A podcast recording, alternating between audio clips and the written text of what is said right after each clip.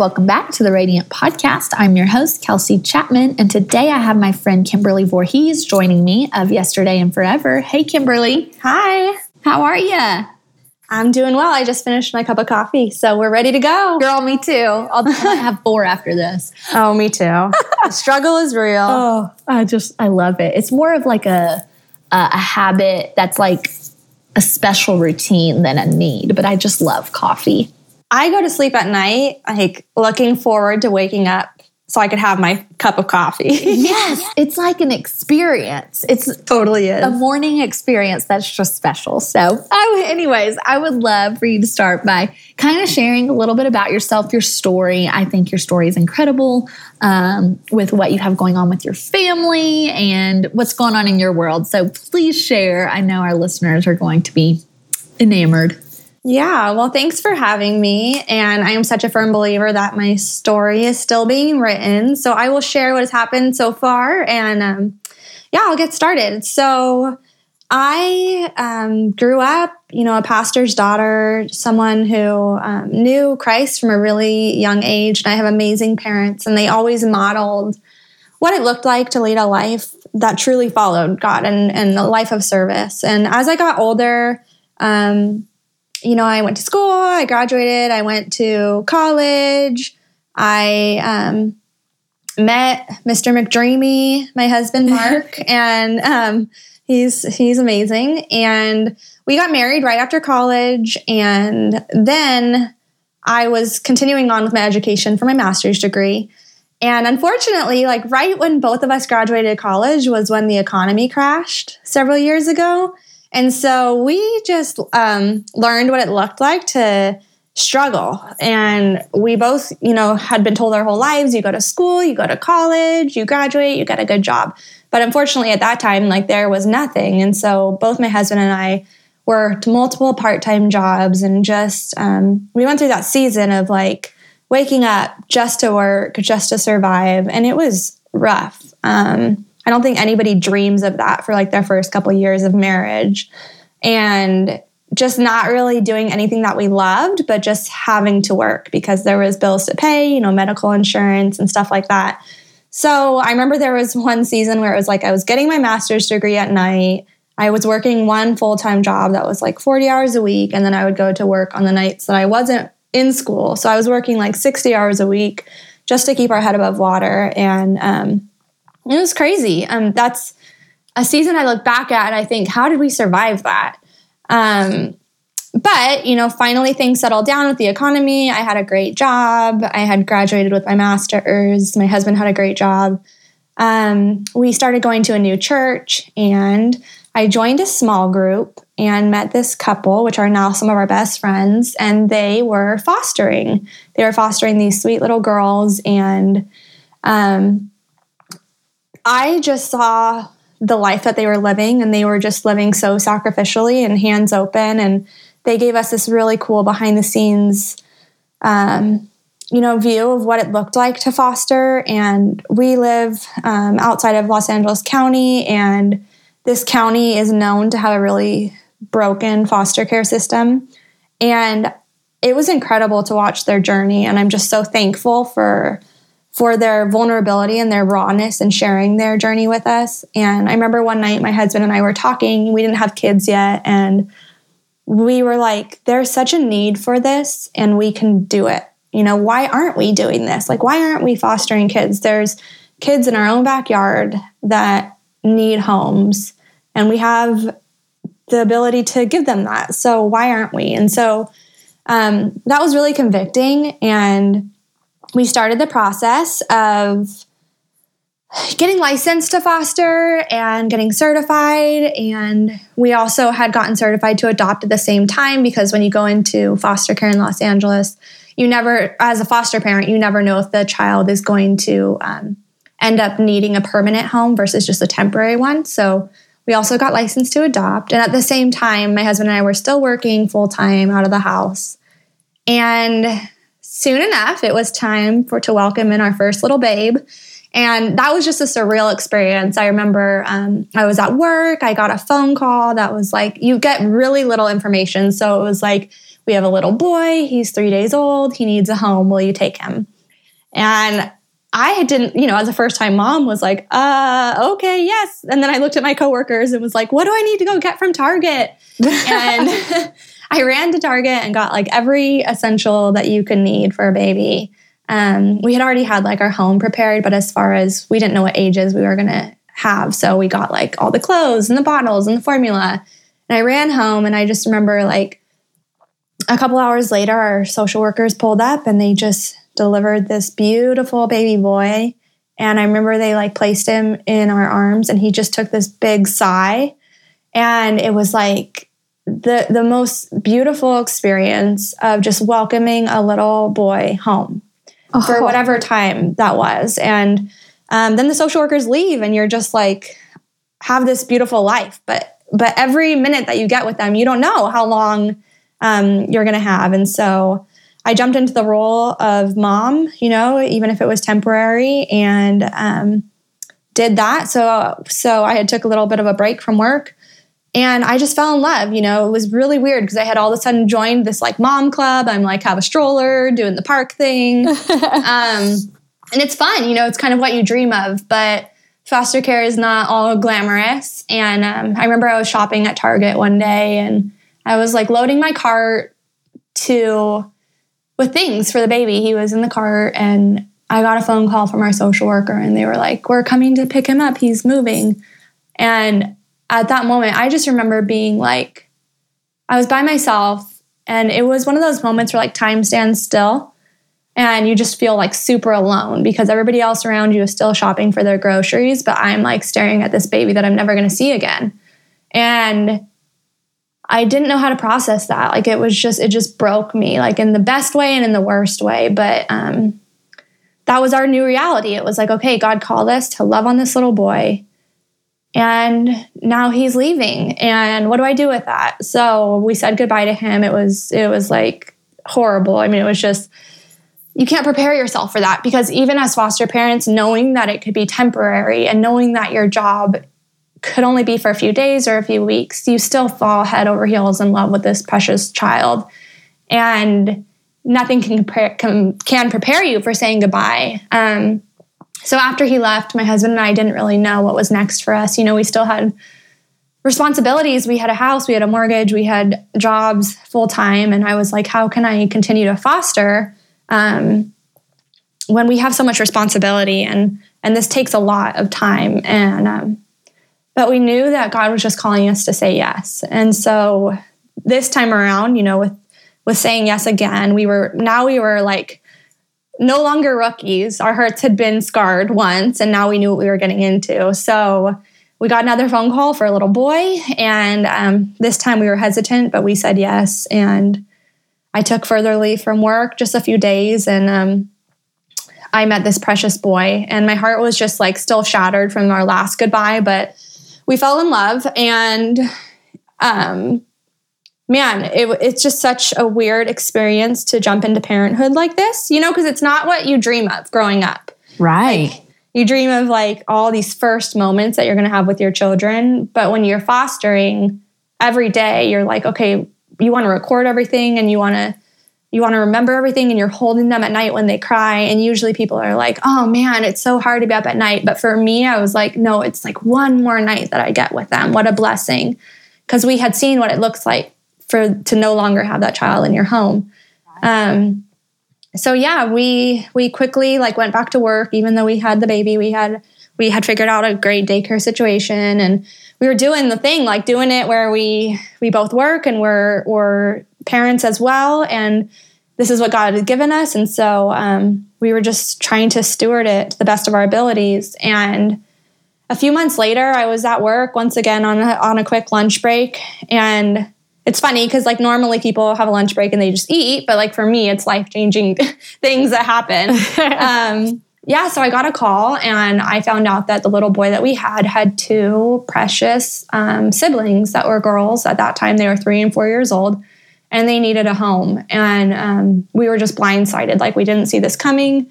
Um, our social workers were blindsided, but we just knew that um, after praying about it and thinking about it, I mean, you only have a few minutes to decide, but we just knew like God brought this little boy into our life for a reason, and now He's bringing these girls into our life for a reason. Um, so I was completely frightened, completely scared about what this would do because it's one thing to work full time and have one kid in foster care. It's another thing to work full time and have three. Um, so what I ended up doing was saying yes, and I ended up leaving my job, and that was terrifying. I it was this weird um, moment where we're like, God, we know that you're asking us to do this, but how are we gonna you know provide for our family? How are we going to pay our mortgage? Like i we had just settled into great jobs and we knew that he was going to provide. Um, so we quickly became a family. It was first my husband and i and now we had three kids and we just jumped into in the foster care world they would say an instant family and um, we did life together and it was hard it was it's really hard to um, you know, take kids from broken places, not just for the kids, it's hard on ourselves. You know, I'm a new mom and all of a sudden I'm trying to navigate this world of like, what does a three and a four year old eat? You know, what type of um, education do they need? They've, they've experienced a lot. Like, how can I fill these gaps? And, um, it was just a very humbling season and a really beautiful one at the same time and a really broken one. Um, so we settled into the to the family and God quickly opened the doors for a job for me to work at home. Um, it's so funny that I would ever doubt him. You know, he provided every single need that we um, could have ever imagined. I remember even before the girls came home, we had told people at our church, and like by the time we got home, we our whole porch was covered with like, you know, people had done Target runs for us and gotten, um, you know, booster seats and clothing and bedding. I mean, we needed beds and mattresses and pajamas. The girls came with nothing. I mean, it was just it was it was so um, like your stereotypical foster care story where they show up with a trash bag and they're like emptying it on our grass and there's nothing in there. Um, and it was like it was the biggest honor to be able to welcome them into our home with things for them. And just so many people had already loved them before they met them. Um, and during this time, like it's interesting because I can look back at the days when I was at my office job, you know, a full time job out of the house. And I remember sitting there and thinking, I'm so grateful for this job, but I feel like I was designed for more. And that was super hard for me, you know, sitting there just kind of waiting for the day to be over, doing what I needed to do, but knowing that God had more for me. And it took us saying yes um, to really hard things for me to realize what God was doing. He did have more for me. Um, he had so much more for me, but it took my husband and I to just say yes and walk into these scary unknowns and trust that He would lead us. Um, I remember, you know, I've always had dreams of owning a business one day and speaking and sharing our story. And I remember I was sitting at church and this worship song came on that had the words yesterday and forever. And I just, um, you know, my eyes welled up with tears because I knew that that was God telling me, like, this is what what you're going to call your story is yesterday and forever. And there's the Bible verse that comes out of Hebrews um, 13 8 that says Jesus Christ is the same yesterday, today, and forever. And that verse has been something that I look back on daily because we would be just in the trenches of these heavy stories in foster care. And we would go to sleep not knowing if we were going to say goodbye to all of our kids the next day.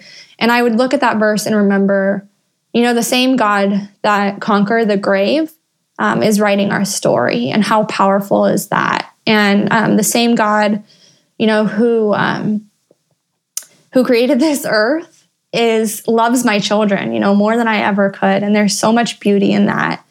And so, yesterday and forever has just stuck with me, and I have big dreams for that. You know, I'm not exactly sure what that's going to look like or how I can use that in the future.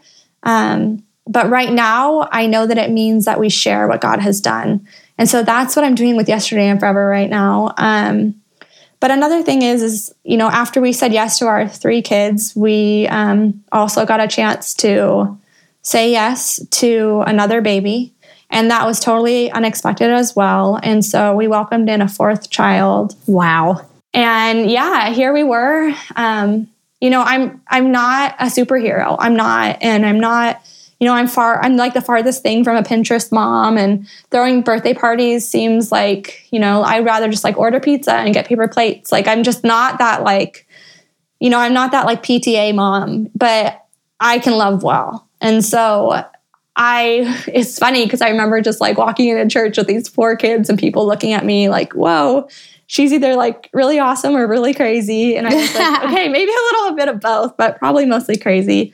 Um, but yeah, we just knew God was asking us to say yes. But um, you know, she's not with us anymore. And and I remember holding her and every single day thinking, you know, God laid down his life for us and he's asking us to do the same for this child.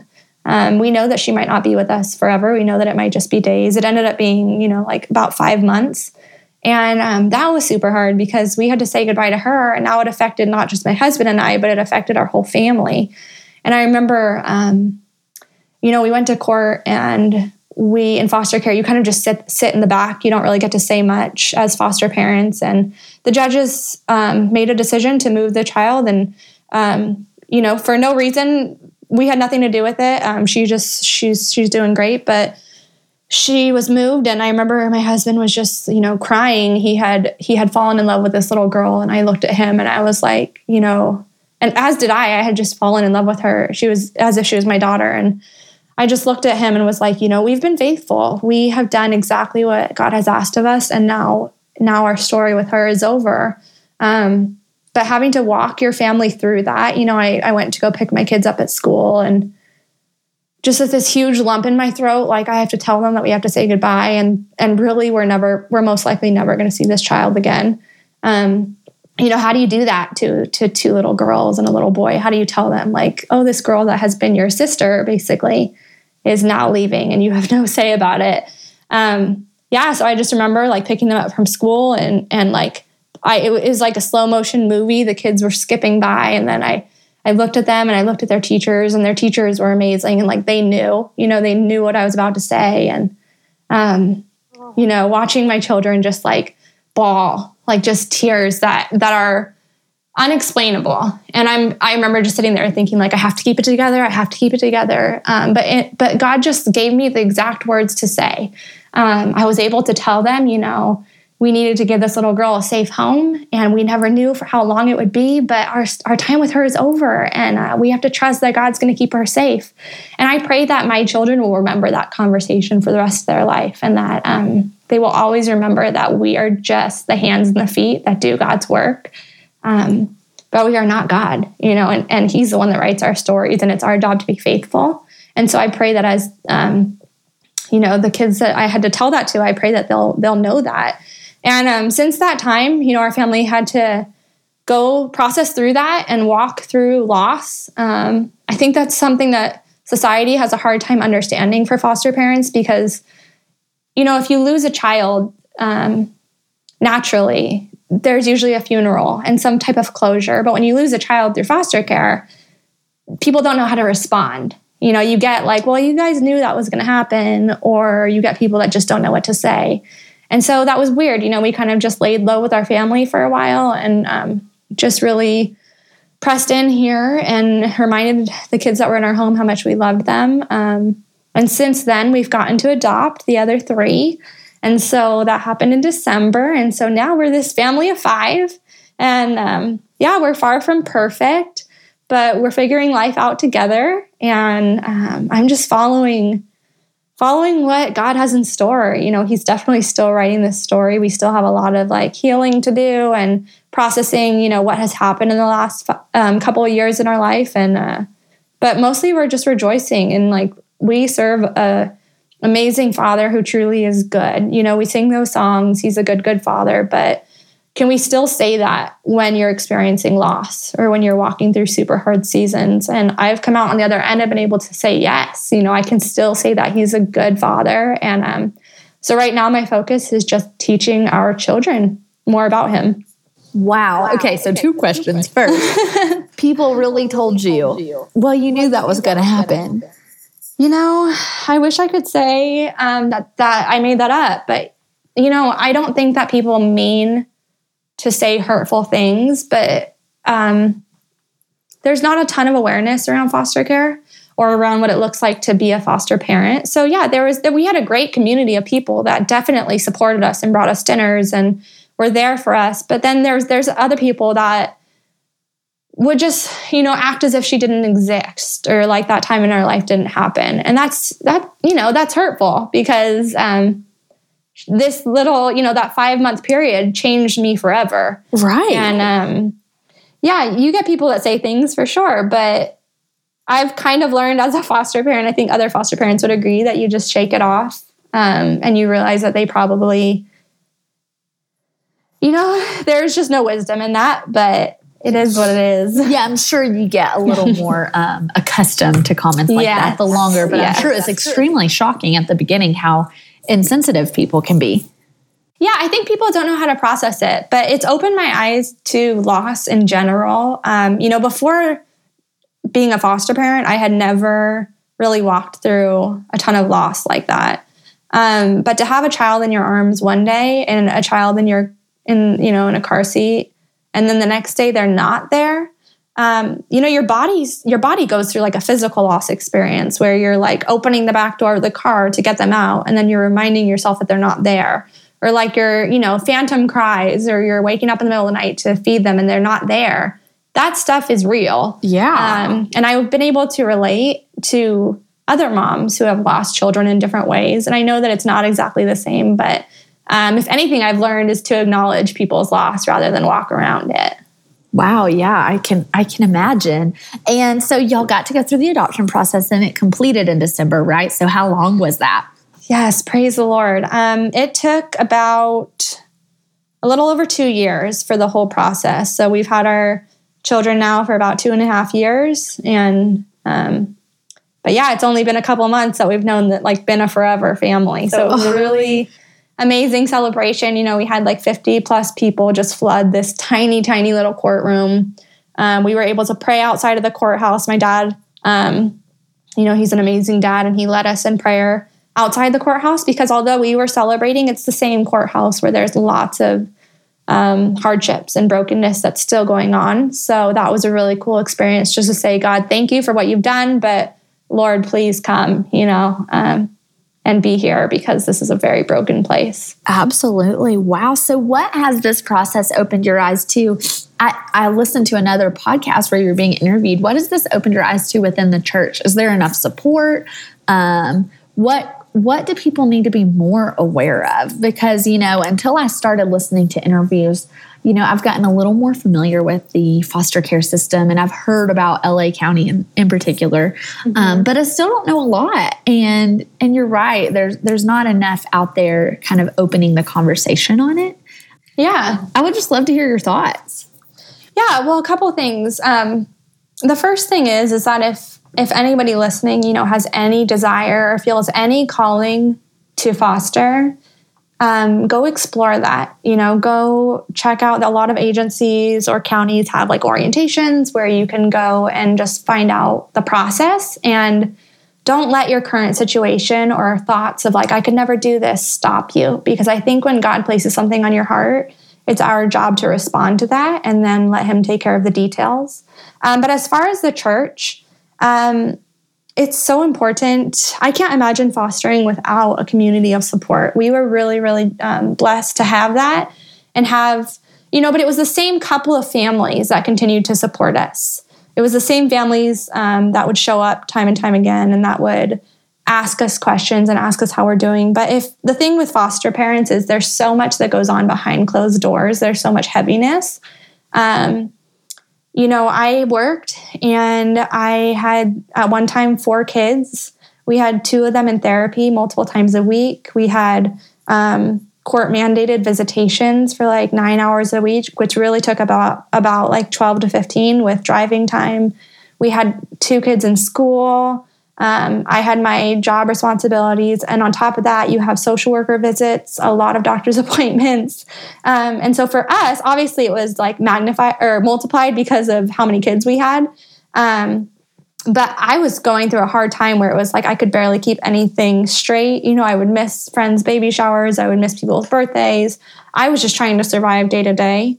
And having those people to just step into your life and say, Hey, I'm praying for you. I see what you guys are going through, you know, um, what can I do? That's the best thing you can do for somebody because for me, I didn't need anything grand. Sometimes I just needed somebody to sit there and listen to the type of day I had. Or um, I had a friend, and this was probably the biggest blessing, is she just knew that I was never going to ask for help because I usually don't. And she would just show up with dinner, or she would text me like Uh, around lunchtime and say, Hey, I got you guys covered for dinner tonight. Don't worry about it. And then what that allowed me to do was to spend a night with my kids and not have to worry about cooking. And when your time is limited, those hours are gifts. You know, for somebody to say, like, I'm going to take the cooking off of your plate tonight and bring you dinner means that I get a few more hours hands on quality time with my kids that might be leaving the next day. and so that was the biggest blessing. But I feel like um, as a church body in general, um, God calls us to, you know, just to step up and, and lift up each other's arms when they can't do it themselves. And so that text message that says, I'm praying for you, those meal drop offs, um, those like, hey, do you need help with um, babysitting? If you're, if you can't foster, you can get certified to do like, so that you can be like a certified, almost like a certified babysitter for foster families. And that's hard because, um, or that's such a gift for foster families because we couldn't go on a date without having the right type of babysitter. Wow. And so to have that would be such a gift in the church. Um, but more than anything, just acknowledgement of like, not like, hey, look at us, you know, but acknowledgement, acknowledging like, hey, this is hard and we need help. And sometimes that help is just a hug and a prayer. Um, yeah. And then I guess having walked through loss as a church body, I would say, you know, when you have a foster parent in your congregation and you know that a child has left their house, like, I know this might be extreme, but like treat it kind of as a death because what they're processing is is a goodbye and really you might not ever see them again. And there's a lot that goes into that. And so just show up during those times. Totally. I mean, yeah, I mean, that gives me insight on how to respond to something like this. Or, you know, even as I've been listening, I've thought about, wow, it would be helpful to get certified because you're right, you can't go on a date with someone without someone who is certified watching your children could you travel with them when you were a foster when they were your foster children not no that's another thing um, so they a lot of times we ref, we ref, refer to it as respite care which is when families are licensed to watch children like that like for foster parents so if we were going going on a vacation and we didn't get the vacation approved with the kids because you would have to get it approved through court um, then we would have to have the kids stay at a respite family so like I've done respite care before for other families. So like in the midst of having our kids, we've like had a couple weekends where we took other people's foster kids as well because we were already licensed. But that's a big blessing as well. Yeah, I mean we couldn't do, you know, go anywhere. So just to have those people that saw that need and were willing to say yes to it was the biggest blessing. Well, it's amazing and truly a calling because you, I mean, with foster care, you are more tied down than with you know adoptive children because you have mm-hmm. you have appointments, you have things to be at, you can't travel. I mean, that really is a sacrifice, and obviously those children are worth it. They're your children. That's amazing. Um, but it gives me so much insight into um, the sacrifice foster parents, you know, truly are laying down their lives for um, these children. And there's obviously an extreme need. What is the foster care situation like in America? I'm sure a lot of people listening don't know. Yeah, I see. I'm the worst with statistics. I'm sure you could Google it and pull it up, but I can give you a little picture. And I mean, there's thousands and thousands where I live. Um, so I'm still technically certified. And if I were to call our agency right now and say, hey, we're willing to take another child, which we're not ready, you know, we don't know what that looks like. But if I were to do that, most likely I would have a baby here tonight. Wow. That's how devastating the need is. Um, our agency alone says, says that they get about 30 to 40 calls a day that they cannot place um, for like for kids, and there's just not enough homes. And so it's um, yeah, it's devastating, and I'm sure there's other people that would be a lot better about telling you the true statistics of it. But I just know that it's thousands. Um, Where did those kids go that they can't place? So that's a good question. I know that if there's newborns that um, I have a friend that's a nurse in like a county hospital, and she was saying that there was a little baby boy that was there for about 23 days because they couldn't find him the right family. Um, or a family that was willing to take him and his needs. So sometimes if they're newborns, they'll stay in the hospital. Um, sometimes they would like to keep siblings together, but they, you know, instead of being able to keep them together, they'll have to split them apart because there's not enough families who would be willing to take sibling sets. Um, yeah, I'm not sure like the I'm not sure the exact specifics of it, but I just know that especially where we are, the need is insane. Wow, that's that's amazing. Um, it really put something on my heart, so I'm excited to ask you um, more questions about this Yeah, in the future. please do. How cool! So, what's it like? I mean, juggling. Obviously, you have this. You have a date. You have a job where you work from home. You have Mm-hmm. three children, um, and ha- one's still not in school yet, right? Right. And then you have, you know, kind of this dream and this vision of what you want to do with yesterday and forever. How do you balance that? Because whether, you know, they are adoptive parents listening or moms with all their children still at home, like it, timing is everything. And I know it can be discouraging in those seasons where you have a vision and you have a dream, but really there are not enough hours in the day to do whatever you're already doing. So Yes. I would love for you to touch on that because I know that um, there are plenty of people listening that would love encouragement in that season. Yeah, absolutely. Um, what I would say is don't think that because it's not the right time, um, that doesn't mean that God's not going to do something with your dreams. And so for me, you know, I've had this idea of yesterday and forever for like three years now. And all I have is an Instagram account to show for it, um, and not even that large of one. So what it is is more desires of my heart. Um, but every time that I would go to start something, like I would go to start a website, I would go to a blog, um, I would go to like look into different ideas that I had, a huge life change would happen. You know, another child would be added to our family, or another three children would be added to our family. Um, and I would just hear God, you know, mercifully tell me to wait. I mean, that was just his, I just knew um, this is where I needed to be. And so I would just encourage you to, that sometimes um, being faithful doesn't mean having a large audience and having a successful business. Sometimes being faithful just means waking up every morning and stewarding what God has already given you and then praying about those desires. So for me, you know, I pray about yesterday and forever often. And I have those moments where I'm like, maybe it's now. Maybe God wants me to start this now. Maybe it's never. I don't know. But I just know that um, God does care about the desires of my heart. You know, He has He has a lot in store for me. But during this season, my job is to wake up every morning to do the work that's been already been entrusted to me and to teach our kids more about him. And quite frankly, he's shaping me to um, and my experiences to just have a more powerful short story to share. And um, so, yeah, don't give up and don't think that because you're in the trenches right now with whatever life has thrown at you means that you're never going to get to it. I think it's hard, especially with um, comparison. And you know, you can open your Instagram and you feel like even other moms with young kids, you're like, well, they can do it, but we don't know their story. We don't know their situation. We don't know the type of support they have, and their story is not your story or my story. And so, just realizing that God can do incredible things even through quiet seasons. Yeah, I mean, I would I would definitely say that.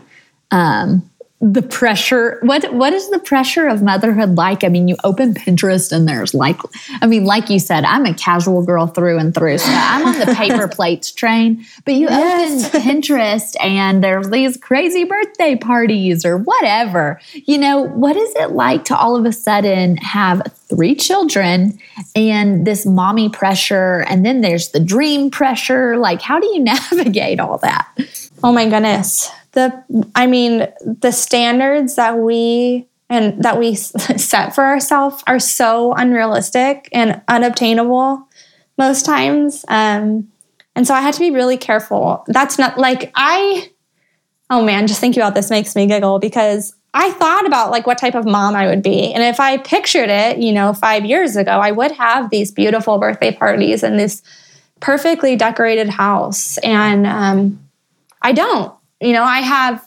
food on my floor that my toddler has thrown there this morning, and I have things on the walls that I don't even know what they are. You know, I mean, I I have like constantly I'm turning around and something is broken by a innocent child, and um, it was really humbling as well because with getting kids in foster care, you know, academically, my children were a bit behind and rightly so based off of their situation. And so all of a sudden I was like, not only a mom, but now I'm like an elementary mom with a child who struggles and having to realize um, that these are the children that God gave to me, not a picture perfect family.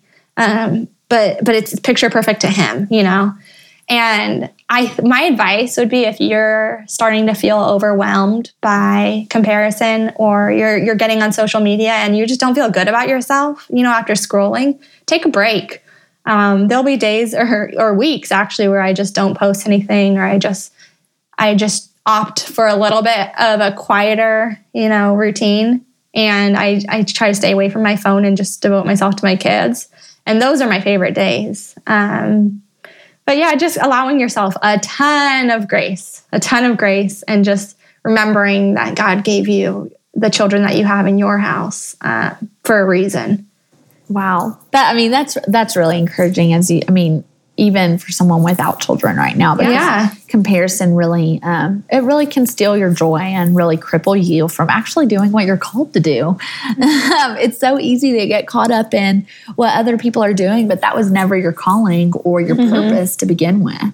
And so I really resonate. I um, even even doing Instagram for my job some days just fantasize about closing that down or or since I can't close down Instagram, maybe just close down Facebook so I don't have to see people's opinions all the time. Mm-hmm. because oh, goodness, it's overwhelming. It's like I don't want to waste life creating this, you know. Yeah, and yeah, absolutely. And I think just I would I would want to remind you know you or anyone listening to seek real face to face community over just a virtual one. I mean, I think that what social media has done is incredible. I have, especially through the fostering journey, made a lot of relationships where we did eventually meet up face to face and we were all going through the same things so we could bond. But nothing compares to um, the friendships that I have with the people who will come in and sit on my couch. Totally. Um, I believe that's how God designed us to be, is to, to be living in community. And so if you don't have that, like I would say, get involved in a church, get involved in a small group, something where you can look somebody else in the eye and be like, am I the only one struggling here? You know, am I the only one who's who whose house is a mess or who has laundry to do for days or whose kid had a major meltdown and I can't figure out why or who feels like a failure?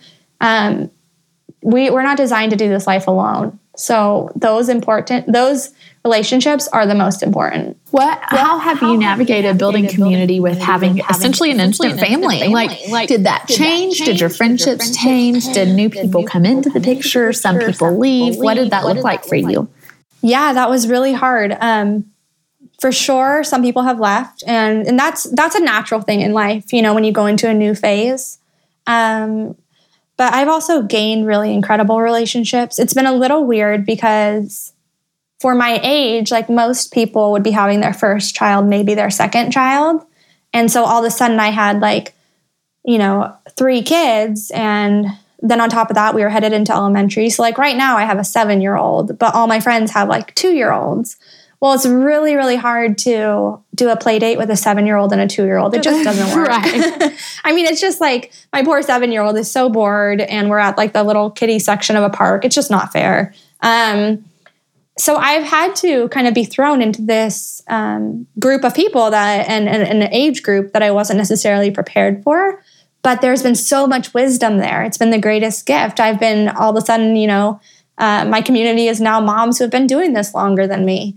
And I can look at them and say, like, hey, I have a question. Like, is this normal for a seven year old? Or, or how would you handle this situation? Or what type of discipline are you guys doing at home or how are you making your home a gospel centered environment and having that wisdom is really important um, but yeah i for sure changed my community and i had to just accept that and realize that the responsibility that god had given me um, i had to like i said i had to steward that and so stewarding that meant finding that right community and also um, ones that would show our family grace because we didn't have a normal situation, quote unquote. And so if people couldn't understand that, it wasn't necessarily healthy for us to be around.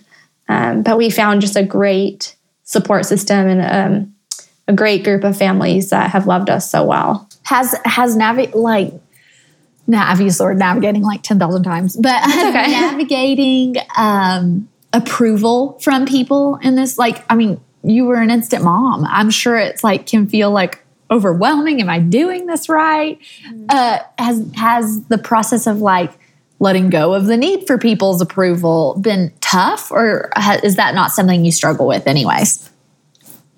I mean, I definitely struggle with it because as a mom, um, I mean, as a as a human, right? Yeah. We, see we seek approval from other people, and it does matter to us. And um, what has I've had to realize is that God has written this story for our family in this specific way. And not everybody is going to understand it. Um, not everybody is called to understand it.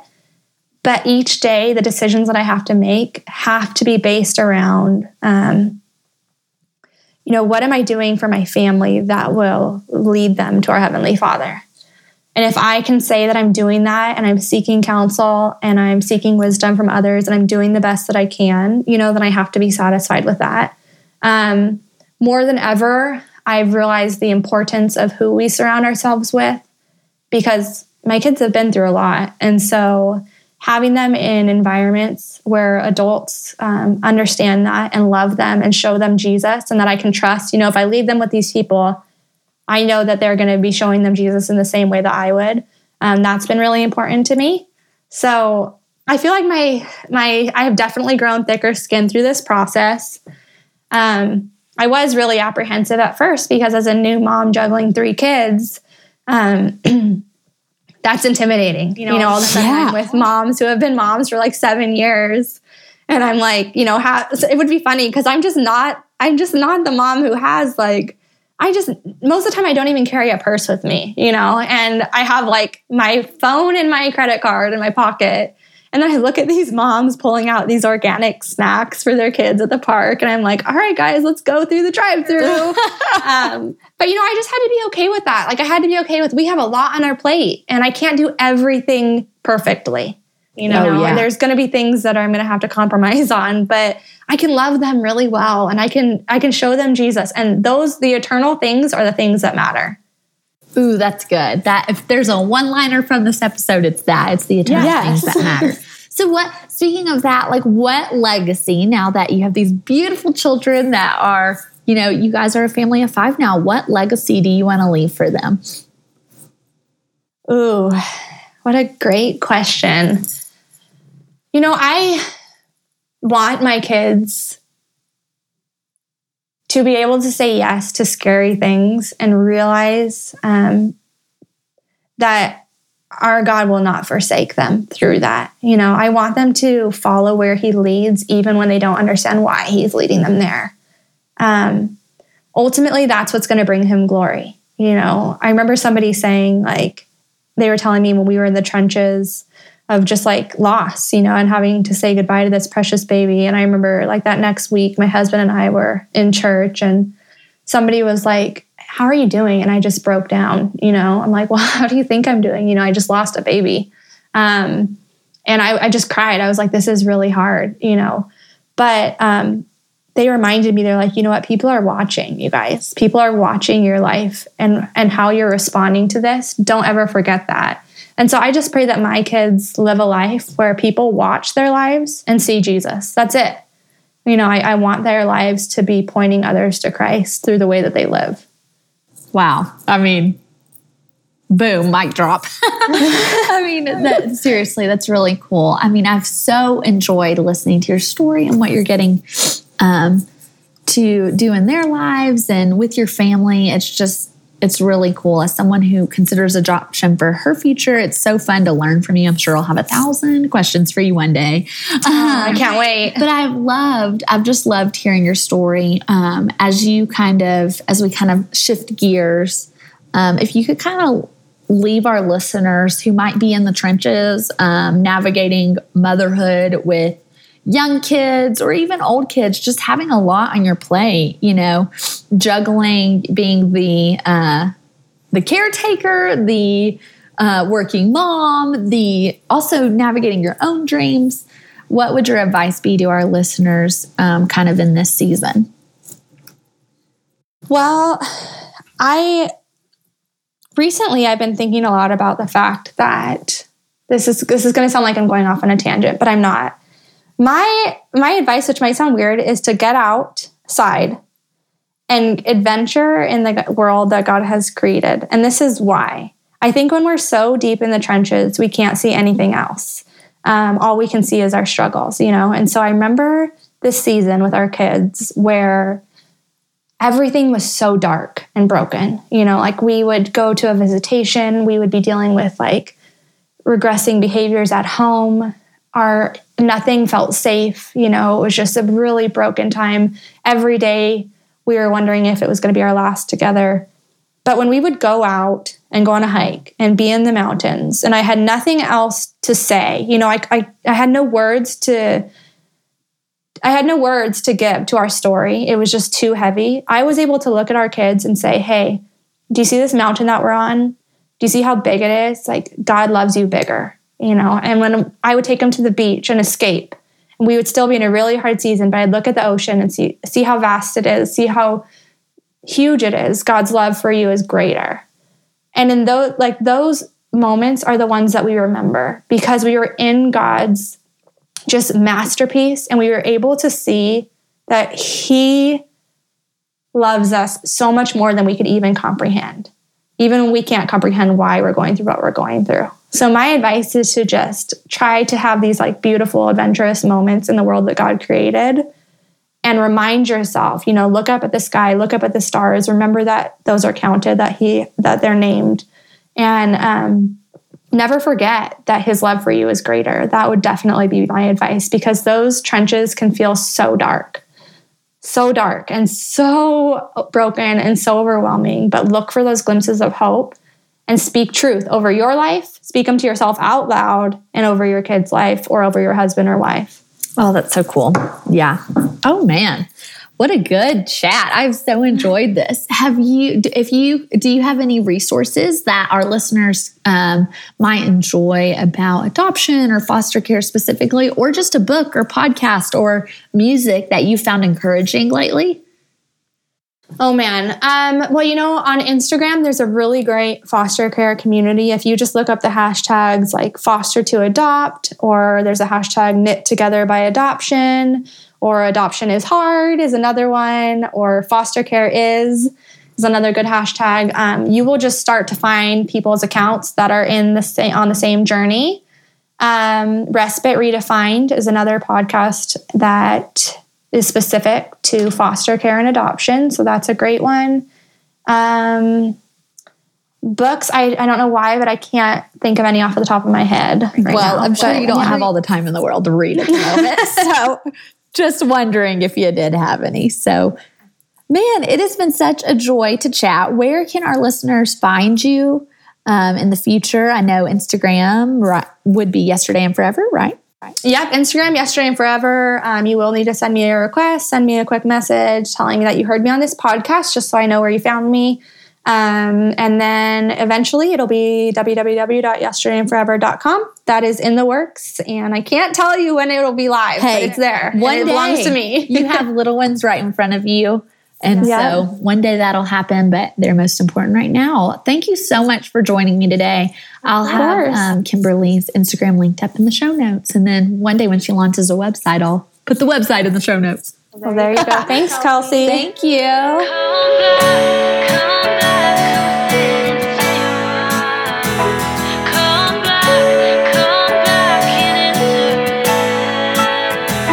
Guys, I loved having Kimberly on today. It was a little different than normal, but I think that it was perfect for what we're doing here at Radiant. I know we have so many listeners who are wondering about their dream, but also timing it with the um, commitments of life, whether that's your family, your day job. You know, we've got a lot on our plate, and sometimes getting our dreams off the ground happen at just the right time. And I thought Kimberly spoke so beautifully into that and so beautifully into her purpose and her calling and raising her family um, how cool is she? So you'll have to follow along with her. I'll link up her social media outlets in the show notes. And when she does launch a website. I'll link that up there as well. As always, you can get more involved with Radiant. We'd love to have you reading our articles at the magazine. We'd love for you to join us at city meetups. That's just a place of friendship, community, and connection happening in cities all across the US and soon to be all across the world. So we're so excited with what's going on there. We also would love to dive deeper in the Word with you at radiantcommunity.org. That's definitely a place where you have plenty of video devotionals and a private Facebook community to walk alongside other women. So we have plenty of opportunities for you to get involved here at Radiant, whether that's participating in a city meetup, hosting a city meetup, or even just joining us at the Radiant community for going deeper in our faith together. So we'd love for you to walk alongside us. Until then, we'll be chatting here each and every week on the podcast. And I'm so thankful you're joining me here. Until next week. Want to hear something amazing? Discover matches all the cash back you earn on your credit card at the end of your first year automatically, dollar for dollar, with no limit on how much you can earn. Extra cash? Come on, how amazing is that? In fact, it's even more amazing when you realize all the places where Discover is accepted 99% of places in the US that take credit cards. So when it comes to Discover, get used to hearing yes more often. Learn more at discover.com/slash yes. 2020 Nielsen Report limitations apply. Cozy up for the holidays with 60% off everything at Banana Republic Factory, including soft sweaters, comfy pajamas, must have gifts, and more from $9.99. Find your nearest store now, only at Banana Republic Factory. Get 50 through 70% off almost everything at Gap Factory and gapfactory.com. Plus, shop new doorbusters for the family, including outerwear, jeans, and our Gap logo crew neck sweatshirt. Find it all at Gap Factory or gapfactory.com through December 14th.